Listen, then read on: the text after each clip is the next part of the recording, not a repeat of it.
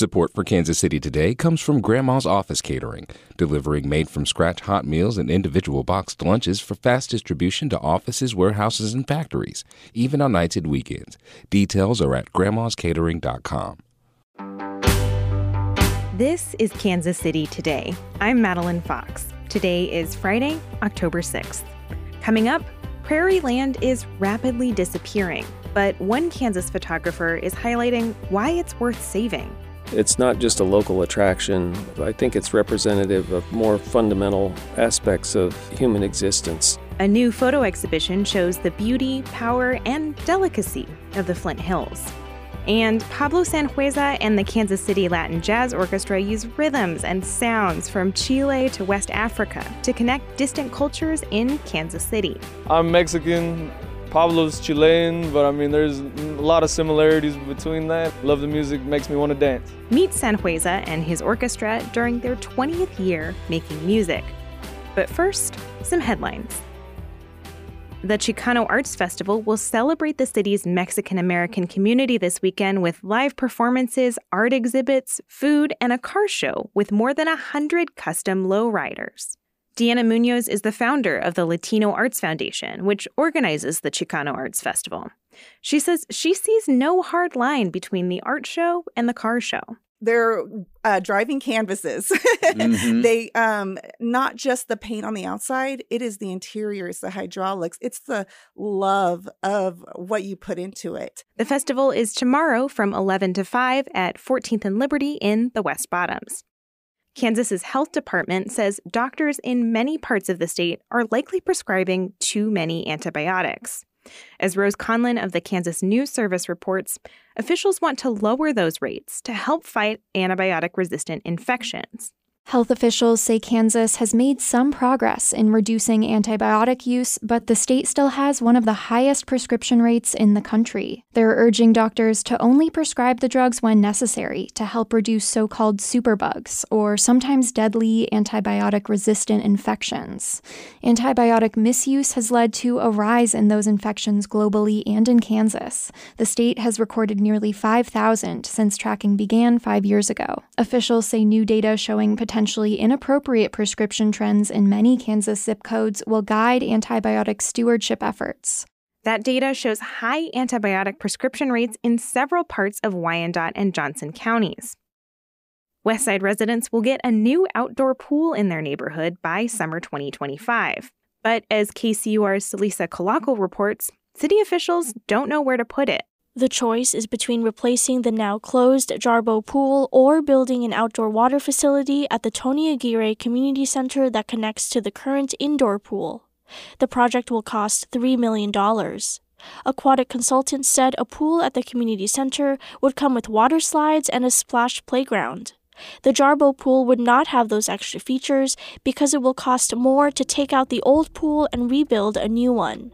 Money for the new pool is coming from city bonds. More of Kansas City Today is coming up. Stay with us.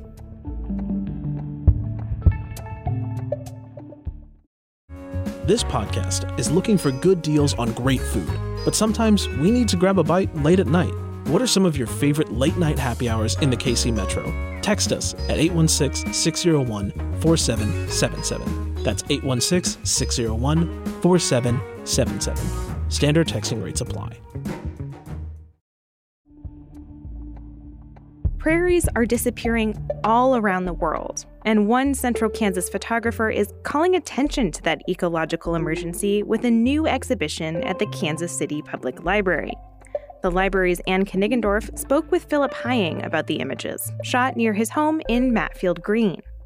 Since we're on the radio, this is not a visual medium. Dang it. So, will you please describe the work um, in a survey of elemental gratitude as much as you're able to so people kind of have an idea of what they might see?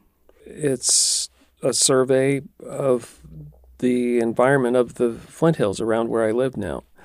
Uh, and I, I find the prairie around the Flint Hills to be representative of a very important aspect of the world in general. It's not just a local attraction or a scenic place that you can g- get to from Kansas City in a couple hours' drive. I think it's representative of more fundamental and essential aspects of human existence. What do you mean by that? So, intact prairies are still a really important part of the world ecosystem. They're massive carbon sinks, but also they're just places where a person exploring with open eyes and an open mind can get in touch with fundamental aspects of their experience as a human and even their well being. We're in the midst of a massive emergency, and that's really the ultimate motivation for what I'm doing now is trying to deal with my feelings of concern about the state of the planet and the ecosystem and all the life around us.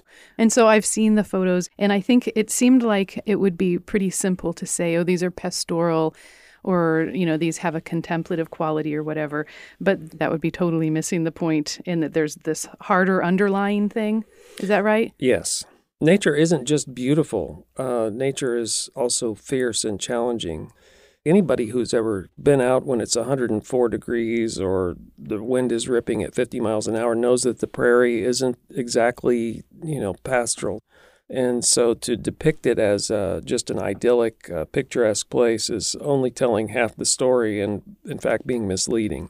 Do you mean for there to be some sort of call to action in this particular exhibition? Absolutely yeah, I hope to show in these pictures that there's plenty left still to care for and to build on and to restore. And if we just shift our focus from exploiting and manipulating to taking care of the things around us, we'll have an extraordinary world. So I don't want this to be a body of work that's angry, militant, and in your face. I want it to be an encouraging work to show that it's it's worth caring for it uh, while never betraying the urgency of the message. It was striking to see the macro and micro shots that you had. So you have this a very close up shot of a turtle, and then there's the Milky Way. It's about as macro as you can get, I guess. And I kept thinking, you know, you're somebody who did grow up in this area, but then also lived as far away as France and and I don't know where else. But I kept thinking about the macro and micro of that too.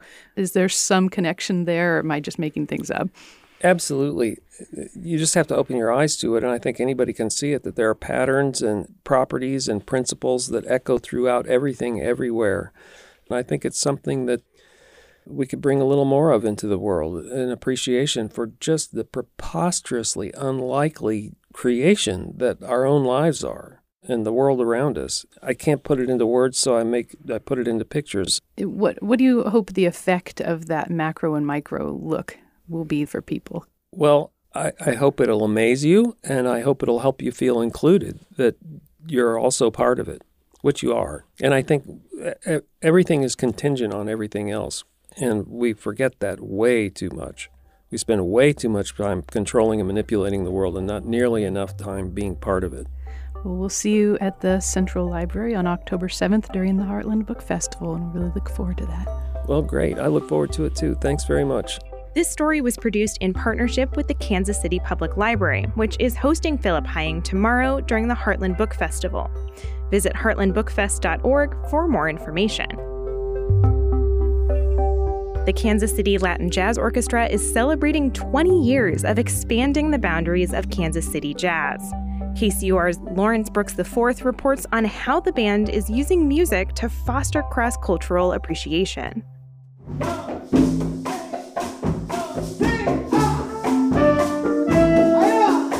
Quaint bookstore in the Strawberry Hill neighborhood of Kansas City, Kansas might seem like an odd place to commemorate the 50th anniversary of a Chilean coup, but Pablo Sanhueza makes it seem natural.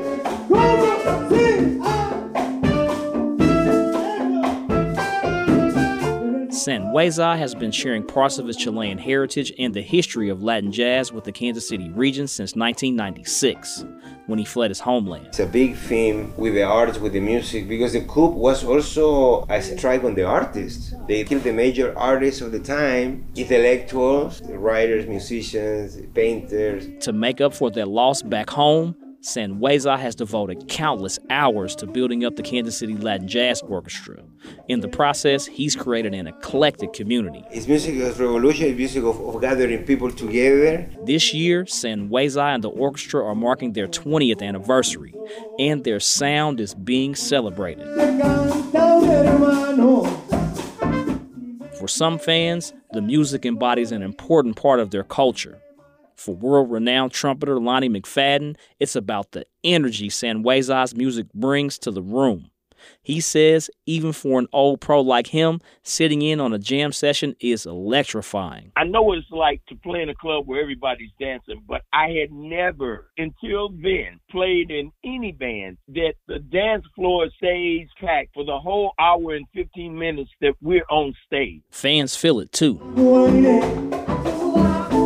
For this Monday night show at Flagship Books, they've converged not only to commemorate an infamous day, but also to groove and to celebrate what Sanhueza has brought to Kansas City. 25 year old Nicholas Garcia, who lives in the Argentine neighborhood, is one of them.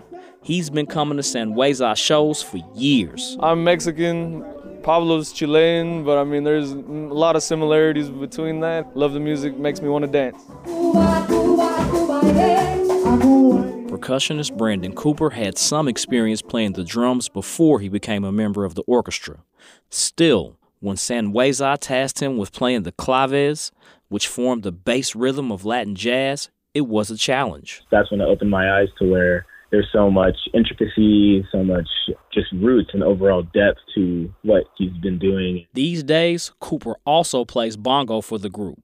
And he says the band leader's deep knowledge of Latin jazz and its origins in West Africa help him get in touch with his own mixed heritage. This music is definitely a portal to that source of understanding who I am. This music gives me a sense of identity and where I come from. Sanhueza calls it a gift. You can hear that in Venezuela. In Venezuela, they do it. And says it comes from years of trial and error and years of studying salsa, merengue, cumbia, and more in several Latin American countries. What keeps us in business is not sale. It's the motivation to, to do this work. Part of that work, Sanhueza says, is about passing along a legacy. It's why Sanhueza founded the Latin Jazz Institute nonprofit in 2018 to help raise the next generation of musicians. The motivation is always is work with underserved youth, you know, and marginalized youth, because it's going to come a moment that we're going to have to retire, and it's healthy to think that way. The years of dedication and hard work have made Sanhueza's orchestra the region's premier Latin jazz band. It also earned him recognition as a touring artist for the Missouri Arts Council.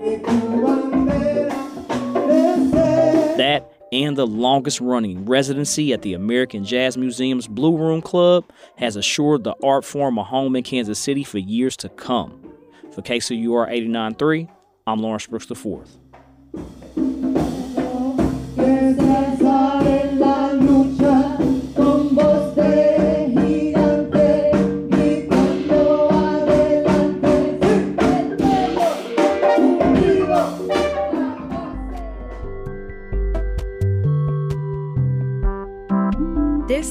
Kansas City Today. I'm Madeline Fox. This podcast is produced by Trevor Grandin and KCUR Studios and edited by me and Laura Ziegler.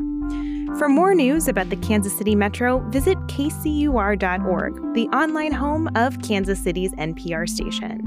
And don't forget to leave us a review on your favorite podcast app. Thanks for listening, and we'll see you Monday.